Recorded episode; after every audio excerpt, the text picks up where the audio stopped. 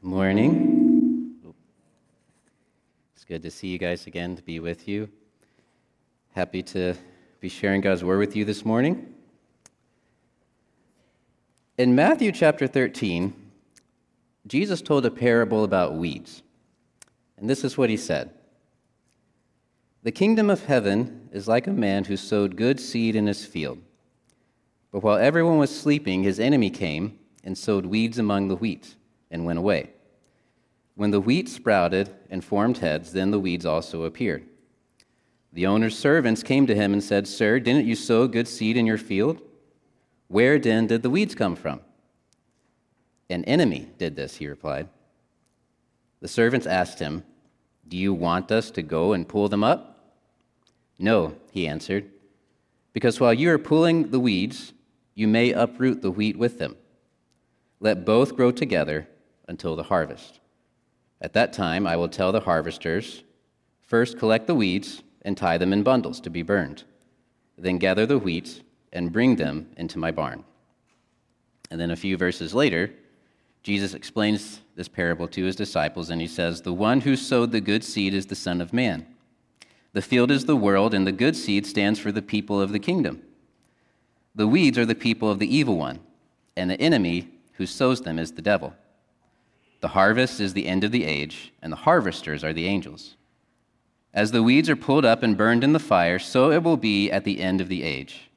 The Son of Man will send out his angels, and they will weed out of his kingdom everything that causes sin and all who do evil. They will throw them into the blazing furnace, where there will be weeping and gnashing of teeth. Then the righteous will shine like the sun in the kingdom of their Father. Whoever has ears, let them hear. Now, if you're thinking, I thought we were supposed to be in Nahum this morning, we're going to get there, but I wanted to stop here first in this parable. Because we all know that we are living in a world that is filled with evil right now. From the war in Ukraine to the horrific things that have happened to Israel, to mass shootings, to hypocritical and corrupt leaders, to every victim of injustice, for every heart that has suffered, evil and corruption are all too real. And this is what this parable shows us that Jesus told. In every generation until Jesus comes back, evil will be present. But there will come a day where Jesus will get rid of evil, everything that causes sin and evil in the world. And that is the day that we hope for as believers and followers of Christ. God's justice will prevail even when it feels like the evil might be winning. This parable reminds us that one day evil will be dealt with. And that is also the day that we look forward to when we hear Nahum. When we turn backwards and look at Nahum's message, that is the same message that we can get. So let's go there and turn there now to the book of Nahum. Nahum is three chapters long, and we're not going to read all three chapters today, but I do want us to read through the entirety of chapter one. It's 15 verses. I know that might be a lot for Sunday morning. But the reason I want us to read through chapter one is because chapter one introduces the main theme of the whole book of Nahum, and it is the key to understanding what the message is about. So even though it's many verses, let's turn to Nahum 1 and let's read that together. It says, A prophecy concerning Nineveh, the book of the vision of Nahum the Elkoshite. The Lord is a jealous and avenging God. The Lord takes vengeance and is filled with wrath. The Lord takes vengeance on his foes and vents his wrath against his enemies. The Lord is slow to anger, but great in power. The Lord will not leave the guilty unpunished. His way is in the whirlwind and the storm, and the clouds are the dust of his feet. He rebukes the sea and dries it up. He makes all the rivers run dry. Bashan and Carmel wither, and the blossoms of Lebanon fade. The mountains quake before him, and the hills melt away. The earth trembles at his presence, the world and all who live in it. Who can withstand his indignation? Who can endure his fierce anger? His wrath is poured out like fire his, the rocks are shattered before him. The Lord is good, a refuge in times of trouble. He cares for those who trust in him. But with an overwhelming flood, he will make an end of Nineveh. He will pursue his foes into the realm of darkness. Whatever they plot against the Lord, he will bring to an end. Trouble will not come a second time. They will be entangled among thorns and drunk from their wine. They will be consumed like dry stubble. From you, Nineveh, has one come forth who plots evil against the Lord and devises wicked plans. this is what the Lord says. Although they have allies and are numerous, they will be destroyed and pass away. Although I have afflicted you, Judah, I will afflict you no more. Now I will break their yoke from your neck and tear your shackles away. The Lord has given a command concerning you, Nineveh. You will have no descendants to bear your name. I will destroy the images and idols that are in the temple of your gods. I will prepare your grave, for you are vile. Look, there on the mountains, the feet of one who brings good news who proclaims peace. Celebrate your festivals, Judah, and fulfill your vows. No more will the wicked invade you, they will be completely destroyed. So, from the very first lines, there's some things that we can gather about Nahum. From the very beginning, we know that it's a prophecy against Nineveh. And even though it's against Nineveh, and it looks like it's written to Nineveh, it is actually written to a Judean audience in the, during the reign of the Assyrian Empire, who was probably being threatened and pressured by the, the Assyrian Empire. And though it is addressed to Nineveh specifically, Nineveh represents here the entire Assyrian Empire as a whole. It represents the whole empire because Assyria was the capital city, or Nineveh was the capital city of Assyria. So it's not just a message to the local city of Nineveh, but it's a message against the whole nation of Assyria. And it's a message about the downfall and destruction of their reign of terror. So, why would Nahum be giving a prophecy against the Assyrian Empire to God's people? A clue to that can be found in the very name of Nahum. The meaning of his name is comfort. So we can gather that he is giving a message of comfort for God's people But when you read Nahum's prophecy, it doesn't sound very comforting. How could a message filled with descriptions of wrath and vengeance be comforting? Well, it's not comforting if you are Assyria, but it is comforting if you belong to God's people. It's comforting because it's a message all about God's justice against his enemies and the enemies of his people. If you were part of God's people during this time, hearing this message, you would have found great comfort because it talks about how God's justice will ultimately prevail and bring down the evil Assyrian Empire, who for so long has wreaked havoc and destruction everywhere they went. For God's people hearing this message, they would have found comfort because it is a message that God will vindicate and send his wrath against the evil they have experienced. God has already judged his own people but now it was time for the judgment of their enemies. And this is the theme of Nahum chapter 1. And this chapter also sets the tone for the rest of the message. God's justice will prevail against those who plot against him. Taking this into mind, I would like to focus on the theme of God's justice and then think about some things that we can learn for what that means for us today and into the future.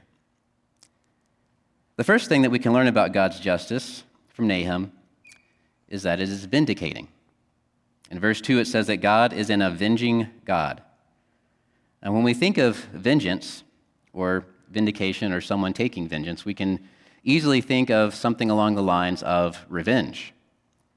And when we think of revenge, we can think of something along the lines of a story like The Count of Monte Cristo, where the main character gets wrongfully accused, he gets put in prison for many years, and then finally, upon his release, he makes it his life's ambition to get revenge on those who have wronged him. But is this how we should think of God when it says that he is an avenging God? No. When it says that God is an avenging God, it does not mean that he is in heaven right now, filled with anger at those who have wronged him, and he's just looking for opportunity to get his revenge. When it says that God is an avenging God, it is better to understand it as God's desire to make things right. God's vindicating work is his saving work to build his kingdom on earth as it is in heaven.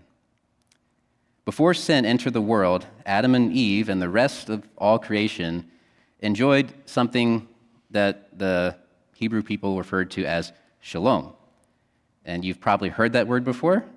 It's a Hebrew word that often gets understood as maybe a greeting, you know, shalom, shalom. But shalom is a word that is more than just a greeting. It is a word that refers to everything being the way it is supposed to be. Before sin, everything was the way it was supposed to be. Everything was right between Adam and Eve and their relationship, and then their relationship with God. And everything was right between Adam and Eve, their relationship with the rest of creation, and creation with God. But when sin entered in, it destroyed shalom, and death and destruction have wreaked havoc ever since. God's vindicating work refers to his overall saving work to bring back and restore shalom, to make all things new, to make everything the way it ought to be. This work has less to do with revenge than it does making things right by removing evil and things that cause evil in creation. So that's the first thing we can learn about God's justice, is that it's vindicating. Not in the sense of revenge, but God's overall saving work to make things new, to make things right. And this brings us to the second thing we can learn about God's justice that it involves his wrath. Wrath can be a scary thing for us to talk about. But because God is a God of love, he must deal with evil. And his wrath is an instrument of his love to do just that. God's wrath and his vengeance are not two separate things, but rather God's wrath is a part of God's vindicating work. And as some commentators put it, they, they say this God's wrath is the power that removes what hinders God's purposes and destroys shalom for the entire created order. Divine wrath is God's love in action, correcting what is wrong for the sake of the Creator's purposes for creation. So, this wrath is described in chapter 1 as a wrath that is poured out like fire and a wrath that causes rocks to crumble in God's very presence. Nothing can avail against God's divine love poured out in his wrath. In the same way, a loving parent might feel wrathful when something evil happens to their child, God enacts his wrath against those who bring sin and devastation to his creation. To the Assyrian Empire, this was terrible news. To God's people at this time, it was great news. It was great news because they can trust that God is not a God who can be mocked, but that He is a God who will act to accomplish His will. And this brings us to the third thing that we can learn about God's justice that it is a refuge for those who trust in Him. Right after, in Nahum 1, God's wrath is described as being poured out like fire and rocks crumbling. It says that God is a good, God is good and a refuge in times of trouble and a place of shelter for those who trust in him. God's justice is terrible for those who are against him, but a shelter for those who belong to him. And it's like the story of Noah. The world became so filled with evil and destruction that God decided to send a flood to get rid of it and to start over, except for Noah and his family. The ark that Noah built was a shelter for him and the animals in his family and in the same way, God's justice is a shelter for those who trust in him and revere him. So we went through those briefly, but just to recap, the three things that we can learn about God's justice is that it's vindicating in the sense of making things right. His wrath is a part of this vindicating work and a necessary part of his divine love. And his justice is a shelter for those who trust in him and seek him. So now I want to think about what does this mean for us today? But before we get there, we have to understand, in light of these things from Nahum chapter 1, we need to understand these things that we've learned about God's justice in relation to what God has done through Jesus. In Hebrews, we read that Jesus is the exact representation of the image of God. If we want to know what God is like, Jesus shows us. All of the fullness of God is revealed in the life and work of Jesus, and this includes God's justice. Jesus fulfilled God's justice in his life, death, and resurrection. We've already mentioned that God's justice is vindicating, and his vindicating work is his desire to restore shalom, to bring back um, peace, and to make all things new. When Jesus lived among us on earth, he unleashed the kingdom of God and embodied God's saving, vindicating work. Through the works he did on earth, he began to restore shalom. He began making all things new, and he preached good news to the poor he began to set prisoners free, he gave sight to the blind, and he began to give freedom to the oppressed. In this way, Jesus began fulfilling God's saving, vindicating work. But all of this culminated when Jesus was arrested and when he was nailed to a cross. Though he was completely innocent, he was sentenced to death like a criminal. He was beaten and mocked, and his hands and his feet were nailed to a cross. And on that cross, Jesus bore in his body all of the weight of sin and death and God's wrath against sin and death. Jesus took all of our sin upon himself, and he took it down to the grave, and that is where the power of sin died. Because three days later, he rose from the dead, overturning the power and tyranny of death, the wages of our sin. And now, because Jesus died in our place on the cross and rose victoriously from the grave, he provides salvation for all who place their confidence in who he is and what he's done. Jesus fulfills God's outpouring of justice the same way, and in the same way, his justice is a shelter for those who trust him. Jesus he perfectly embodies the justice of God that we read about in Nahum chapter 1. So, because of what Jesus has accomplished, we can now think about what it means for us today as those who trust in Jesus and seek to be his hands and feet in the world. In thinking about how to live in light of Nahum's message, and in light of how Jesus fulfilled the justice of God described in Nahum chapter 1, we need to understand the warnings of Nahum and who they pertain to. The Assyrian Empire was a brutal, violent empire who trampled over their victims and captives. We know from Nahum chapter 3 that they were so brutal and violent that many nations felt the reverberations of their evil and their violence. In the very last verse, in Nahum chapter 3, it says this Nothing can heal you, your wound is fatal. All who hear the news about you clap their hands at your fall, for who has not felt your endless cruelty. So, Nahum's message about God's justice is a warning not just for Assyria, but is a warning for all who seek to be like Assyria. It is a warning for all who seek to use the weapons and methods of Assyria to conquer and control. And it is also a warning to God's people who fall prey to the, the seduction of Assyria's power. This is a warning for us today as well for all who desire power and will, not, and will stop at nothing to have that power. And as a warning for the church today when the church craves power and control.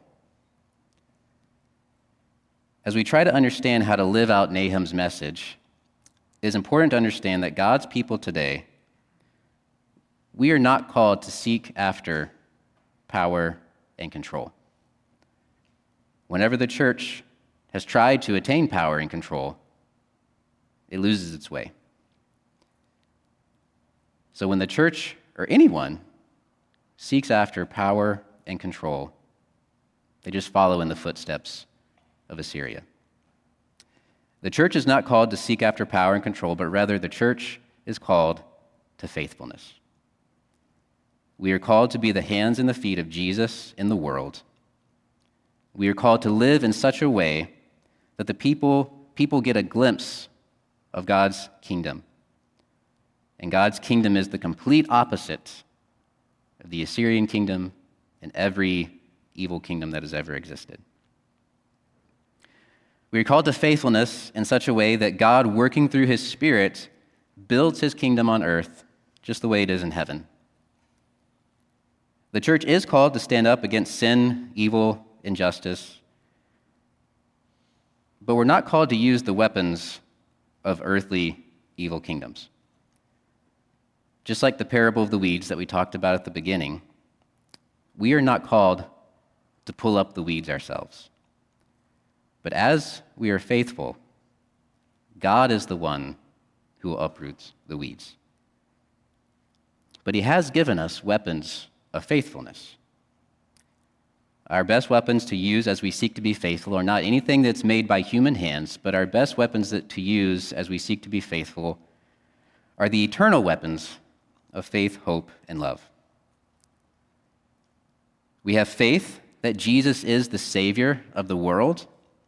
We have faith that He died and rose again and is coming again. We have faith in things that cannot be seen. When the whole world looks like evil and destruction reign everywhere. We have faith that even though they are still present, Jesus is the one who reigns and is making all things new.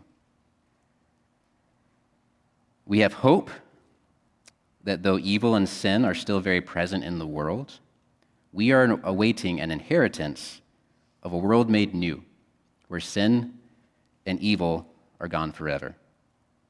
Just like faith, we hope for things that we don't fully see yet.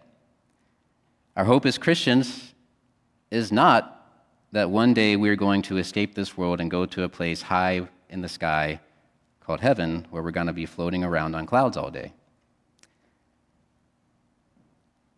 Heaven is real, and those who die in the Lord are safe in the presence of Jesus. But Jesus didn't come to tell us how to get to heaven. He came to establish and build a kingdom. Our hope is in this kingdom that we experience partially now, but will experience fully later. In Ephesians chapter 1, it says that God's grand design is that one day everything in heaven and everything on earth will be brought together under Jesus. Heaven is the unseen realm where God reigns on his throne, and one day heaven and earth will be brought together, and the Lord's Prayer will be answered. God's kingdom will come to earth in all of its fullness, and the glory of God will be everywhere, just as the waters cover the seas. God will make all things new and dwell with us. He will be our God, and we will be his people. It is this hope that we must have when we're in the dark. This hope in the coming kingdom and in the renewal of all things is the light that keeps us walking in the dark. It is the compass that shows us where to go when we're lost. This hope is the anchor of our hearts when we feel like we're drowning and just battered by the waves around us. And it is this hope for the inheritance to come that keeps our heads above water when all we are doing is feeling like we're just treading water. But faith and hope are not enough by themselves. There is one thing that binds them all together. The greatest weapon of all that we have been given is love. In 1 Corinthians 13, Paul said that these three remain faith, hope, and love. But the greatest of these is love. One day, we will not need faith anymore because we will see the author and perfecter of our faith face to face.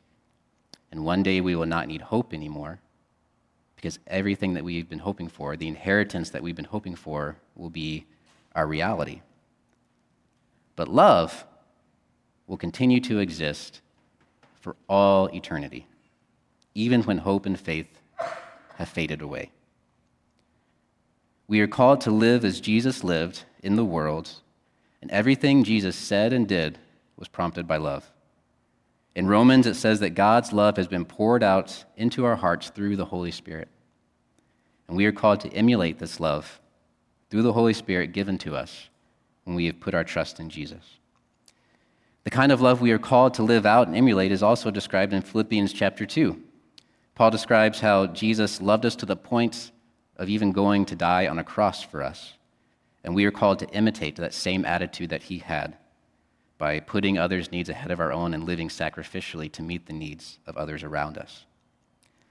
Because love will last for all eternity, love is the greatest investment that we can ever invest in. If we don't learn to love like Jesus, we have wasted our lives. As we as the church seek to use these weapons of faithfulness, the weapons of faith, hope, and love, to be the hands and feet of Jesus in the world, we can trust that even though sin and evil are present, God's justice will one day prevail. In Nahum, God judged the Assyrian Empire. Nahum also shows us that God will judge every evil empire and all of his enemies in every generation. In every generation until Jesus comes back, there will be evil. There will be evil empires, as we're seeing today. There will be sin. But what we see in Nahum is a reminder that God's justice will one day prevail until the last of his enemies is defeated. And what is the last of his enemies? It is death. In 1 Corinthians 15:26, it says the last enemy to be destroyed is death. Just like Babylon, Assyria, and all the evil empires who have ever existed, who have ever oppressed people and dealt violently with them. Death is often personified in Scripture as an enemy who oppresses and threatens. But the good news that we see from Nahum and that we see fulfilled in Jesus is that even though death still exists, both physically and spiritually, Jesus has already defeated it. Yet, death, death is still very real and is present right now. But because of Jesus, death has no power over those who trust in him. And one day, death itself will die completely. And because Jesus rose from the dead, those who have found shelter in him, by trusting in him, have the hope of being raised to new life with him and inheriting the new heavens and the new earth when everything in heaven and earth are brought together under Jesus. In that day, God's justice will be complete. His saving, vindicating work will have vanquished all evil, all sin, and restore shalom. Everything will be the way it ought to be. Death, the final enemy, will be no more. And the same thing that God said about Assyria in Nahum chapter 3, verse 19, will be said about death. Nothing can heal you. Your wound is fatal. All who hear the news about you clap their hands at your fall, for who has not felt your endless cruelty? As I close today, I'd like us to do something a little bit differently. I'm going to ask us to stand, and I want us to say together an ancient hymn of praise to the Trinity, the Father, Son, the Holy Spirit, and a prayer of praise that also reminds us of the hope that is to come. So let's stand and say this together.